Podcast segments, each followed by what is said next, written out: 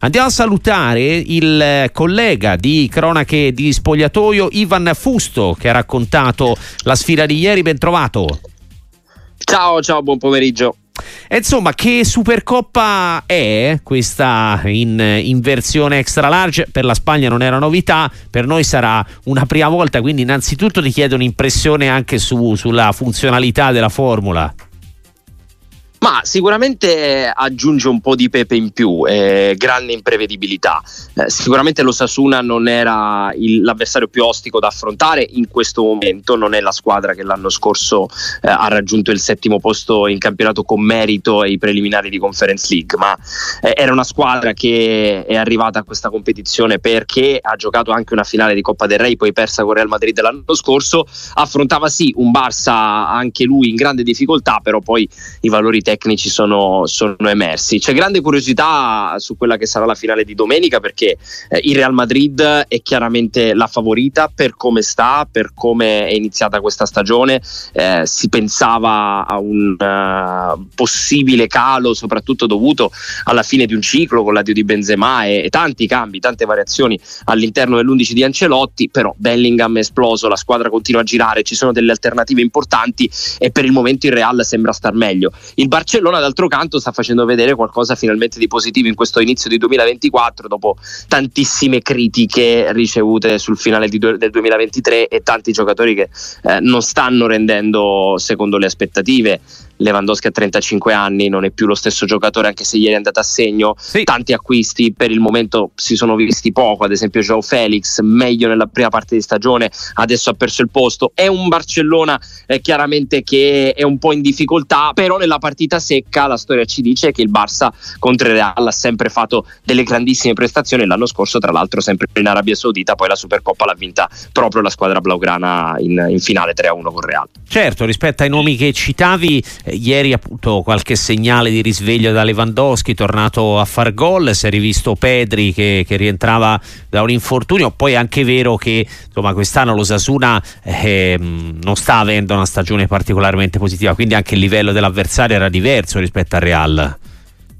No, sicuramente è uno Sasuna che ha avuto un netto calo, un drastico calo rispetto eh, alla scorsa stagione, però è stata una partita complicata per il Barça, soprattutto nel primo tempo che si è chiuso 0-0.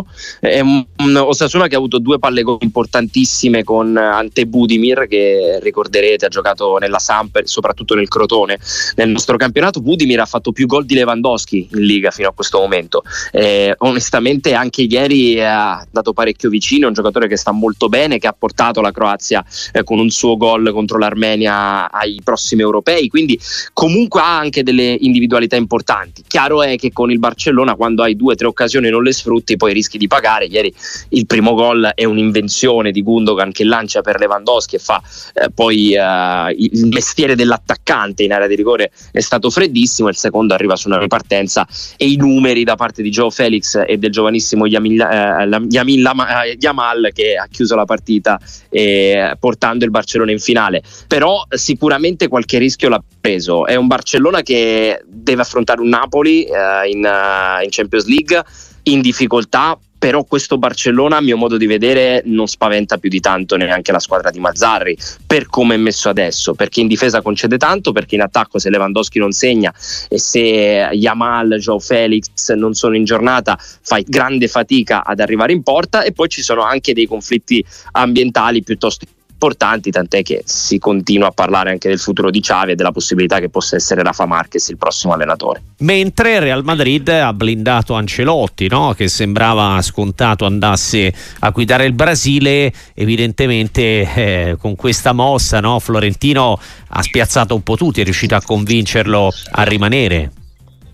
Ma in realtà io credo che Ancelotti fosse sempre stato convinto di, di restare al, Real Madrid. È chiaro che poi le sirene del Brasile piacciono a tutti, è sicuramente una, una panchina di lusso. Chiudere la carriera sarebbe stato affascinante eh, con uh, la panchina della Seleção, però ha fatto una scelta anche di cuore. Eh, in questo momento regna grandissima serenità a Madrid, a differenza mh, de, di Barcellona, questo è quello che si respira, nonostante poi eh, lo scorso anno la Liga sia stata vinta proprio, proprio dal Barça. Però il Real ha cambiato tanto, ha inserito tantissimi giovani giovani nelle ultime tre stagioni, lo ha fatto con eh, grandissima facilità, c'è stato un ricambio generazionale eh, importante anche a centrocampo, comunque eh, l'era Kroos, Casemiro, Modric eh, si chiusa ormai da tempo, nonostante comunque eh, Kroos e Modric siano ancora in rosa, sono stati pescati dei giovani che stanno facendo molto bene, Valverde era già in squadra, sono arrivati Camavinga e Chouameni che stanno facendo benissimo ormai eh, da due stagioni, quindi è una società che comunque ha lavorato molto bene in ottica futura. Il Barcellona invece sta coltivando i giovani della Masia, ieri hai citato giustamente il ritorno di Pedri che è un ritorno importantissimo, è stato due mesi fuori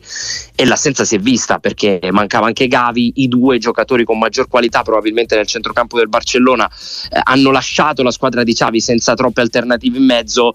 E, è vero che c'è De Jong che è un altro giocatore importante, è vero che c'è Gundogan che ha giocato tutte le partite fin qui, però se il terzo è Sergi Roberto chiaramente perdi tantissimo in qualità nonostante abbia eh, esperienza da vendere, quindi il reintegro di Pedri è sicuramente eh, una nota positiva, però ad oggi Real Madrid a mio modo di vedere ha più certezze e poi ha, un Bellingham che in questo momento è il giocatore più in forma d'Europa, quindi eh, e credo sia un fattore in più anche per quel che riguarda la finale.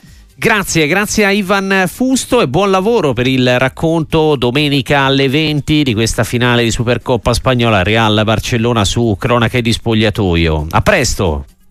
Grazie mille, grazie per l'invito, alla prossima.